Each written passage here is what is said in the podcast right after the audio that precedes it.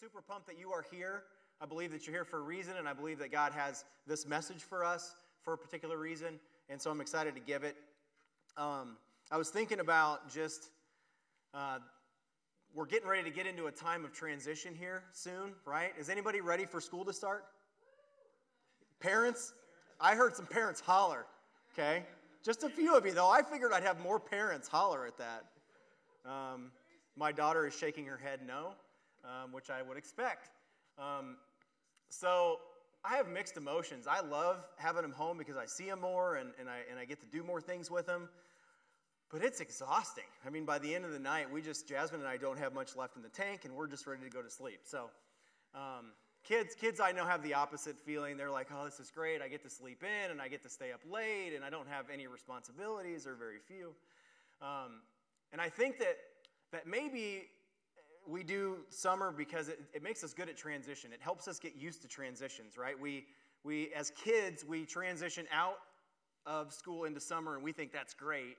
And, and then we have to transition into something that's it's good, but it's not as great like, like, like school, right? So we get good at going into things that maybe we're not terribly excited about. And, and that's what this series is all about that we're, we're in right now. So Kevin kicked this series off a couple weeks ago. It's called In Transit. It's all about transition. Um, it's all about people in the Bible that we read about that have gone through massive transitions and just how they've responded to it, how they've interacted with God through it. Um, it's, it's people that have been through times of pain, times of disappointment, joy, you know, highs and lows, both. Uh, but definitely times of disappointment, failure, and, and great uncertainty. Uh, which means we have a lot in common with these people, right? Because just because they're people in the Bible doesn't mean that they're not exactly the same as you and I. Uh, we all go through the exact same stuff. We're going through times of pain and disappointment, sometimes failure, uncertainty. Um, today, we're actually going to look at somebody who is, uh, I a little bit later, I'll probably say this again, but he's on the Mount Rushmore of our faith, and that's Abraham. Um, uh, Paul referred to Abraham as the father of all those that believe. Of course, God is our our true Father, our Heavenly Father. But the reason that Paul said this about Abraham is because it is through Abraham that God set out on his plan to redeem and fix the world. Um, in, in short, the story goes a little something like this God created a perfect world, and instead of following his ways, right, we choose to follow our own ways, and we made a mess of the world, and the world descends into chaos. And, and it's through Abraham that God says, okay, I'm going to I'm going to take this guy, I'm going to take this family, and I'm going to fix what you guys broke, and it's going to be great. So here's how all that started. Um, we're going to read from Genesis 12, 1 through 4. So if you want to follow along, if you like doing that, feel free. Um, in Genesis 12, 1 through 4, it says this The Lord had said to Abraham, Leave your native country, your relatives, your father's family, and go to the land I will show you. I will make you into a great nation. I will bless you and make you famous, and you will be a blessing to others. I will bless those who bless you and I will curse those who treat you with contempt. All the families on earth will be blessed through you. So Abraham departed as the Lord had instructed, and Lot with him. Abraham was 75 years old when he left Haran. So there's a lot of things in those verses to unpack, but we're really going to focus on just two things this morning. And, and that is that Abraham gets a call and he gets a promise from God. It's easy to just breeze through this, I think, and, and, and read it and say, okay, well, Abraham, or God told Abraham to leave and he left. Big deal. Or, or also to think, well, of course he went. I mean, God pro- basically promised him the world, right? But this is all a, a really big deal for Abraham. It is not something simple. It was not an easy decision, I don't think. It wasn't something that was just like snap your fingers and go. Because if you really look at the context and, and unpack it a little bit, you'll see how big of a deal it is. So here's what Abraham left. He left um, a place called Ur. I know that's a very strange sounding town. We don't have any towns named that anymore, um, but it was a big deal. Uh, U-R is how it's spelled. In that time, Ur was the center of everything in this part of the world. Uh, so think Chicago of the Midwest. Not as big, not as heavily populated, but the center of everything in this area. A booming place. And clearly, Abraham's family was was prospering, right? Because it talks in several places about how many uh, livestock he had and how many workers he had. And so Abraham was doing fine.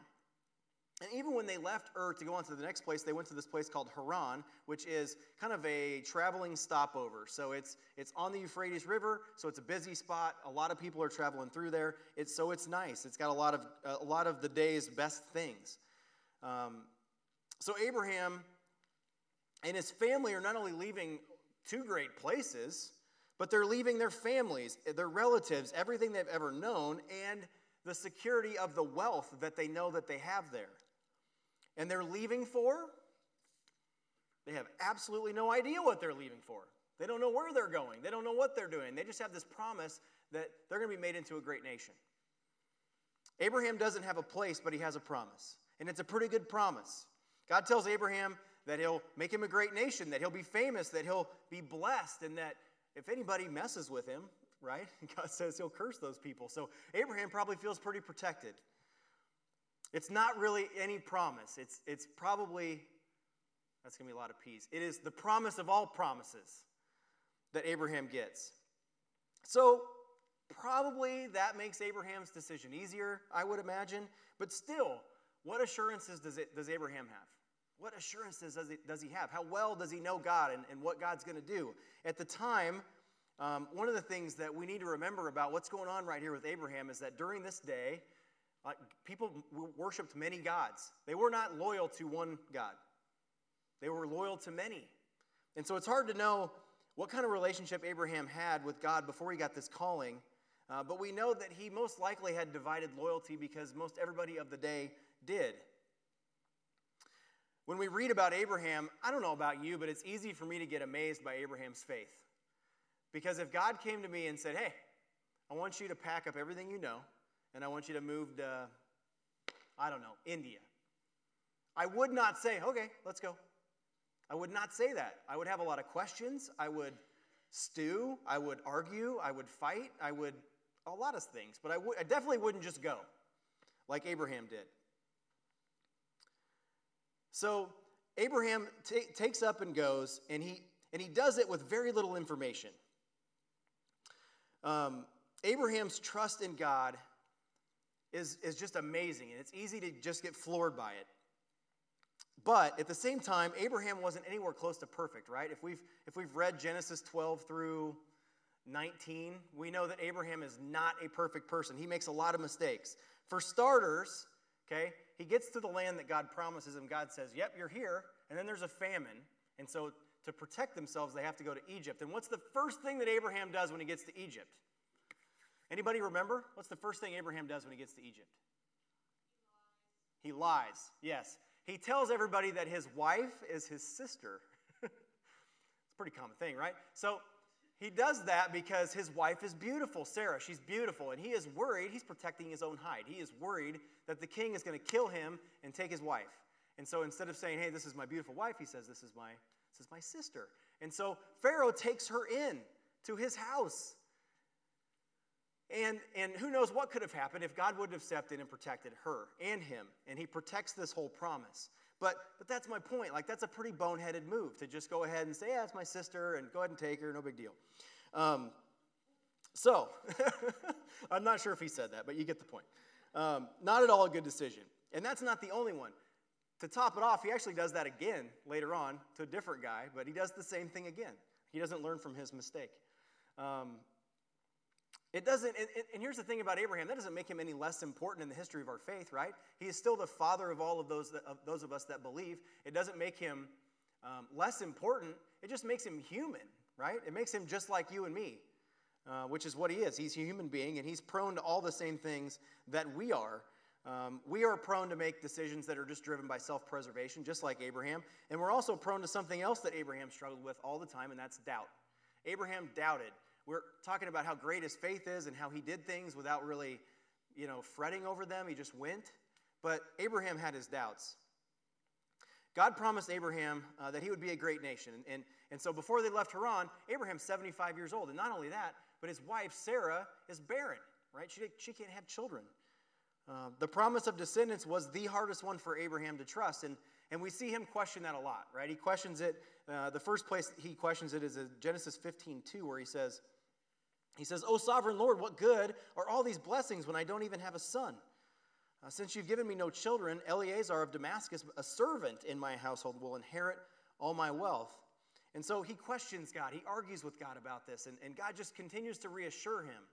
He says, No, I'm going to I'm to give you as many descendants as there are stars in the sky. And, and Abraham, it says Abraham believes him after this.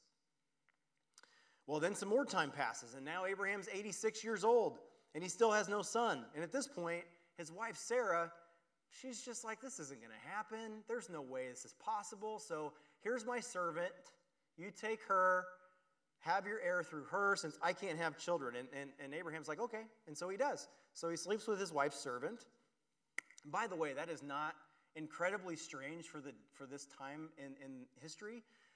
Marriage contracts back then were about providing heirs. And so there were many times things written into marriage contracts that said if the wife couldn't provide an heir, then they would provide a way for an heir to be there.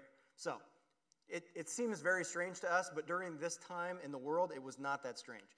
Um, still not a decision that I think most of us would make, right? So, anyway, so he ends up having a son through his wife's servant, Ishmael.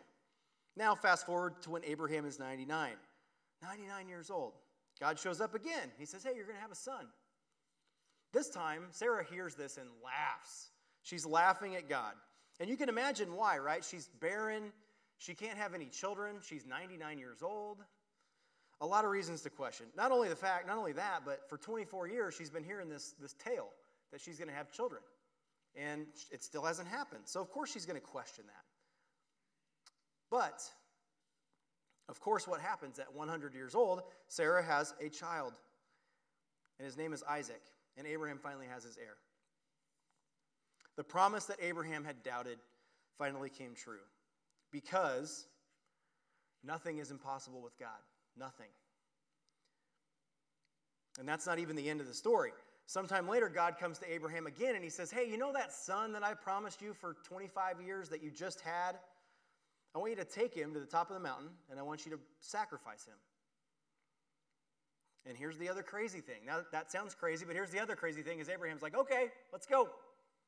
And so Abraham takes his son to the mountaintop. He puts him on the altar.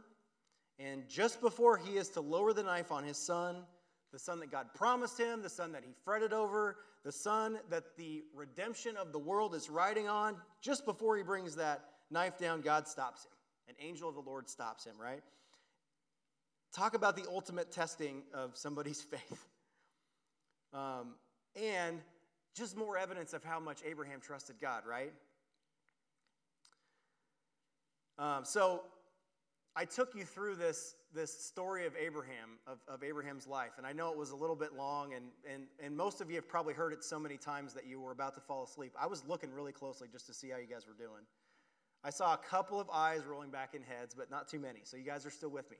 I'm glad. Okay, so what we're going to do now is talk about how this applies to us as, as, as followers of Christ. Like, how does this apply to our lives? Abraham gets a calling from God, he gets a promise from God, and he goes. And as he goes, he makes mistakes, he has his doubts, but he keeps moving forward. He keeps moving forward. And by the end of his life, we see that he has an unquestioning, unwavering trust in God. Abraham's faith was not pretty at all, but he kept moving forward. That's what I want us to remember today. Our faith doesn't have to be pretty, but it's got to keep moving forward. And one of the things is I've reread this and I've reread Abraham's life story probably too many times, but as I've reread it, I think I've got a new takeaway this time in it, and it's this one. And I think this is the most applicable thing for us today. The way that Abraham followed God. He followed God first. That was the first thing he did. He followed, and the more he followed, the more he came to know about God, and the more that he knew about God, the more that he trusted God. He followed, he knew, he trusted. I think that we have a lot of things in common with Abraham. And because just like him, you know, he got a calling and a promise, and we did too. We have a calling and a promise. And everybody's heard this, I'm sure, Matthew 28 19 through 20, where Jesus is with his disciples for one of the last times, and he says to them, Go and make disciples of all nations, baptizing them in the name of the Father, the Son, and the Holy Spirit, and teaching them to obey everything I've commanded you. And surely I am with you always to the very end of the age. Our calling as disciples, as followers of Christ, is to go and make disciples. It's to teach other people about Jesus, right? No mystery there. Paul says it this way in 2 Corinthians 5:20, we are Christ's ambassadors. Think about ambassadors, they represent. Right? Foreign ambassadors represent their government, and that's what we are to be for Christ. Representatives, ambassadors. God is making his appeal through us. We speak for Christ when we plead, come back to God. Whether we like it or not, God is making his appeal to the, to the world through us. We are his plan A. He doesn't have a plan B. We're it. We are his plan. So we are commanded to love God, to love our neighbors as ourselves, and to point people to Jesus as we go, as we do it, right? And I know I've made all of this sound really, really simple, and it's not. It's not simple at all. But here come the promises, right? We're not alone. God, Jesus says that we are that He's going to be with us until the very end of the age. And that's not the only promise that we get. We also get promised another helper, right? John 14, 15 through 17, Jesus says this if you love me, Obey my commandments, and I will ask the Father, and he will give you another advocate who will never leave you. He is the Holy Spirit who leads into all truth. The world cannot receive him because it isn't looking for him and doesn't recognize him, but you know him because he lives with you now and later will be in you. So when we accept Jesus as our Lord and Savior, we get this same Holy Spirit that Jesus is telling his disciples about. We don't have to do this, this sharing our faith with other people, this pointing people to Jesus, loving people as our as loving our neighbors as ourselves. We don't have to do all of that on our own. We have the ultimate helper. And of course, that's not the end of the promises, right? In some ways, Abraham got a big promise, and I think we got a multitude of promises. Jesus makes us right with God through his sacrifice, and so we are fully adopted sons and daughters of the creator of the universe. We have a, fa- a new father, we have a new family us sitting right here. We got a new family. We are God's children, as we sang about this morning, and we are promised eternal life forever with God. And that's not even the whole story, because that's just the future stuff. There's stuff today that we get promised too. John 16 33, I have told you all of this so that you may have peace in me. Here on earth you will have many trials and sorrows, but take heart because I have overcome the world. John 10 10, I have come that you may have life and have it to the full. John 14, 27, peace I leave with you, and my peace I give to you.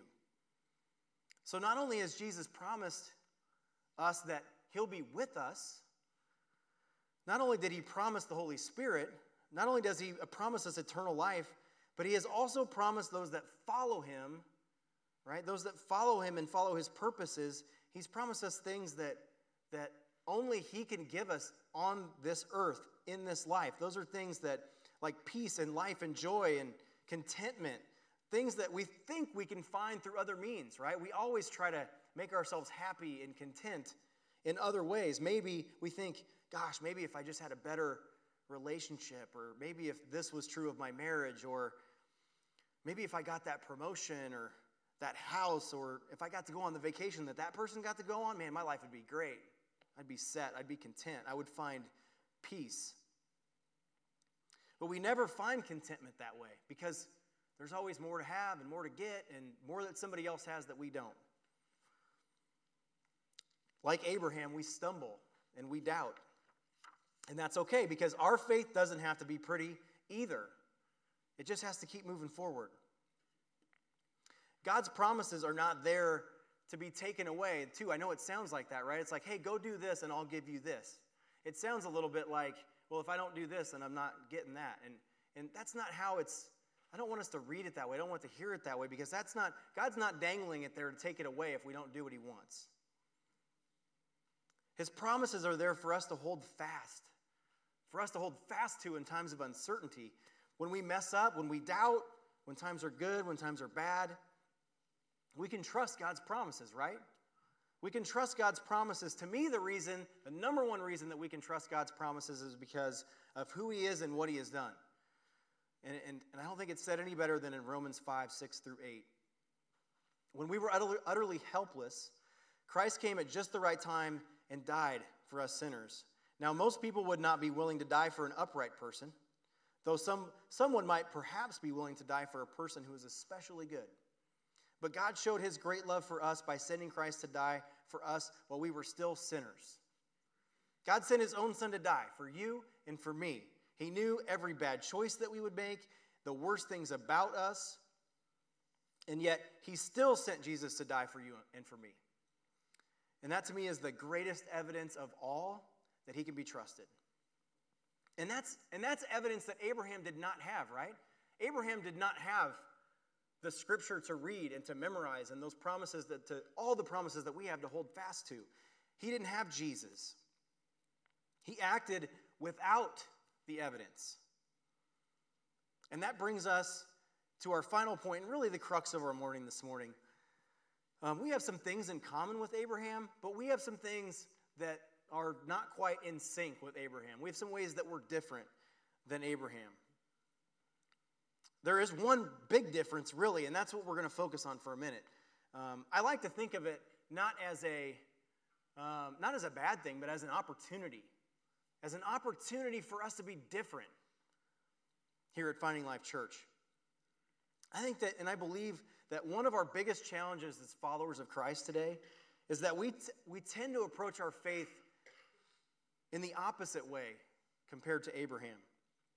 Like we talked about earlier, Abraham followed and he learned and he trusted. And for the most part, the way that we structure our faith today is we try to learn our way to trust.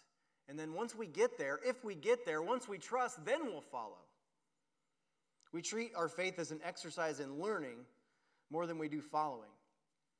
And, and most of our church experiences are at the root of that. Like, I'm not sitting here suggesting that, man, that's on you, and that's on you, and that's on you. They just think about the church experiences that we've all grown up with. Most of what the church has had us doing is coming to a service like this, and you listen to somebody who really knows the Bible well and teaches you the Bible. And then maybe you get connected to a Bible study, and, and the purpose of that is to learn more about the whatever the teaching was for that week. And so all of those things are, are learning exercises that the church is having you do. In so many ways, this problem paralyzes us as a church today. We have fallen into paralysis by analysis. We have so much information. There's two ways to look at it. We have so much information that we can never get to the end of it, and so we just keep going forward on, inside this information. Or the other side of it, too, is we're never going to have enough information to know for sure, right? We're never going to have all the information to have zero doubts about God or about Jesus. And so sometimes we just, we never get there. Either way, both of these things prevent us from really following Jesus. They keep us from moving, from acting, from doing, from going. It's a lot like Kevin's illustration from last week. Okay, so tell him I did this, all right? I'm going to do this illustration again. Anybody remember the car I was driving? Porsche. My, my, I don't even know, people ask me afterwards why I said that. I'm like, I don't know. I don't even like Porsches. It's just the first thing that popped into my head, right? So I'm driving, I'm driving into this roundabout. The, the illustration was the roundabout. And so you get to this roundabout, and in our story right here, this is, man, you, you something happened, and you got curious about, about your faith, right? And so what was the first thing that you did when you got curious about your faith? Anybody? Investigate. Did you go to a church service? Yeah. Sorry, I was hoping somebody would say, go to church. I should have just answered it. That's what I did, right? I got curious about faith, and I'm like, okay, I need to find a church. I need to learn from a pastor. And so I go to church service. I'm, oh, I'm sorry, I'm driving, I'm not running. So I go to a church service. And then the second thing that happens once you get a little more comfortable with being a part of the church is then you go to a small group, right? You go to a you go to a Bible study. Say, then you're in a Bible study. I started running again. I'm driving. I'm driving. So what happens is, and, and then we feel like this is it. We feel like this is what we're supposed to be doing. And so we just keep going around and around and around and around. We do Bible study, we go to church services, and we're in, we're in the information, but we never really stop, right? There's a point where Abraham, and this is what we can learn from Abraham Abraham had enough information, and he didn't wait to get more information. He said, All right, I got enough information, I'm going to go, right? And I think that we have enough information, right? We know who God is. We know what He wants for our lives. We know what He's done and what He's sacrificed. And, and if we don't ever step out, right, into the calling that He's given us, how are we going to know we can trust Him? Because I've encountered this a lot of times in my life, and there's been so many times where I've been like, man, that is scary, but okay. And, and I can't think of a time when God hasn't shown up.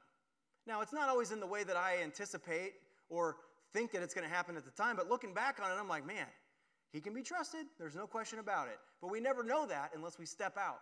If we keep doing this roundabout thing where we're just gaining information, we're, we're just going to be paralyzed. We're never going to know if we can really trust him until we actually step out and do what he's calling us to do. And we don't have to be perfect at it, and we don't have to have all the answers, and we don't even have to have zero doubts. But we have what it takes to step out. And we have enough information to do it. Here's another analogy that I thought about this week. Okay, so eh, think, think about it like dating. Okay? Almost everybody in here has had this experience and can relate to this, except for maybe our younger people that are in here. My daughter, especially, better not have any experience with this. Um, so think about it like when you're like dating. Okay, so whoever you've met, somehow you've gotten some kind of information about them, and you've said, okay, I've got enough information. I'm interested in at least going on a date with them. And so you go, but you don't know everything about them, right? How do you learn? How do you learn if this person is somebody that you want to be with, that you think that you can trust them? How do you learn that stuff?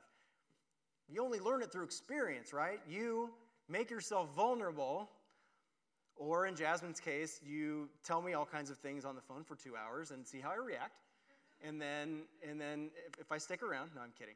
Um, Jasmine and I had a lot of interactions like that in the first couple of weeks that we dated, where it was like, okay, so you know, we're, we're in our 30s, so we know what we are looking for. And so, do you fit this? Do you fit that? And so, we had a bunch of conversations, and I did the same thing to her. I shared things with her, and she stuck around. So, I'm like, okay, I can trust her. But you learn these things through experience. That when you're dating, you put yourself out there, and you see how the other person reacts. And that's how you know if you can trust them or not.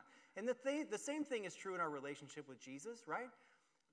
Just, okay, let me time out for a second. What I am not saying is that being in God's Word and learning about Jesus through reading the Bible isn't important. It is so important. It is one of the primary ways that we can relate with Him, and, and, and there's a, a just a daily rhythm of, of being involved with Him that way. And I, I believe in that 100%. So I'm not saying throw your Bible away, you don't need it. That's not what I'm saying. What I am saying is that we do that at the expense of acting way too often. We, we have enough, what we don't need is another Bible study. What we do need is more getting out and doing things for God on his mission. I got way off my notes, so let's see where we're at. um, bottom line is this the best way to know Jesus is by following him. The best way to know if you can trust Jesus is by following him. That's how Abraham figured out that he could trust God. He learned through following. He stepped out. He saw God show up. He messed up. He saw God's forgiveness when he messed up. He doubted and he saw God's patience. And, and that's the God that we're going to see when we do this too. God called Abraham to completely reorient his life, and he responded. And in some ways, that's what Jesus is calling us to do too reorient our lives. Now, he's not asking all of us to just up and go to a foreign land, although he does that with some of us. I have a friend moving to Africa. She believes that's what God's calling her to do. But for the vast majority of us, our reorientation isn't about location, it's about purpose, it's about focus. And I think for the most part, we've let our faith reorient our Sundays, but that's not what God's asking us to do. He's asking, he's asking us to reorient our everyday, every day for His purposes. He is calling us to love Him, to love people as we would ourselves, and to point to Jesus as we do it every single day. That's how God's asking us to step out. And I think as, as we wrap up today, just something to reflect on for this week. Because we're not perfect, we don't need to be perfect. If you were to reorient your life, if you were to step out in faith as Abraham did, what would that look like for you individually? Because it's different for all of us. We're different ages and different places and all kinds of stuff. If you were to live your Monday, for example, just your Monday, for God's purposes instead of your own, what would that look like? What would be different about what you would do? What would be different about the way you would structure your day? What would be different?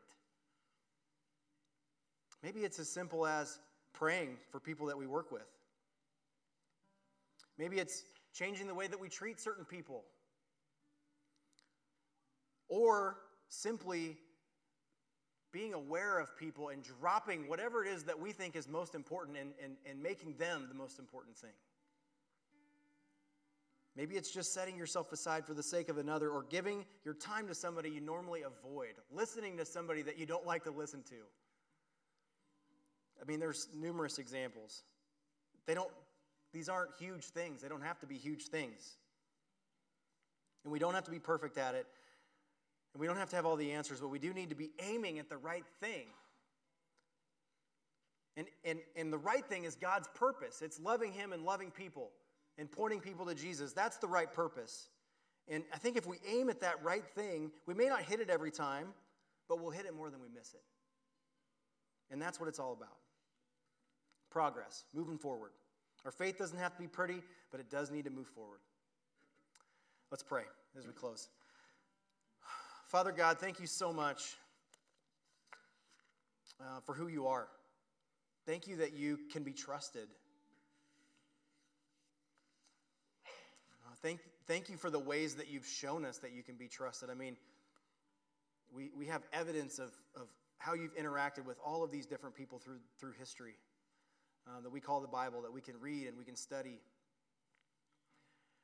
Um, but we also, God, um, can relate with you in prayer and through talking to you. And, and God, I just pray that you would give us the courage to, to not stop there. To, if we have this feeling of you want us to do something, God, that we would step out. We can't do it without you. We need you, your strength, and your courage to fill us and, and, and help us with that. But God, once we do, I have absolutely no doubt, God, that you're going to show up because that's who you are and that's what you do. You, you have been so patient through history with us as we have chosen other things. Um, and you still sent Jesus for us. You love us anyway. Um, God, what we want to do at Finding Life Church is, is we want to be a church that is not about us. We want to be a, a church, God, that is about people people that find you, that, that see us living the way that we live and say, What is that? I want that. Because we are living our lives filled with the Holy Spirit on God's mission. We want to be people that are out serving and sacrificing and loving people in ways that people just aren't used to and aren't comfortable with. And that when people say, What are you doing? we could say, We're doing it because this is what our God's done for us through Jesus. Help us to be those people, God. We can't do it without you. It's in Jesus' name. Amen.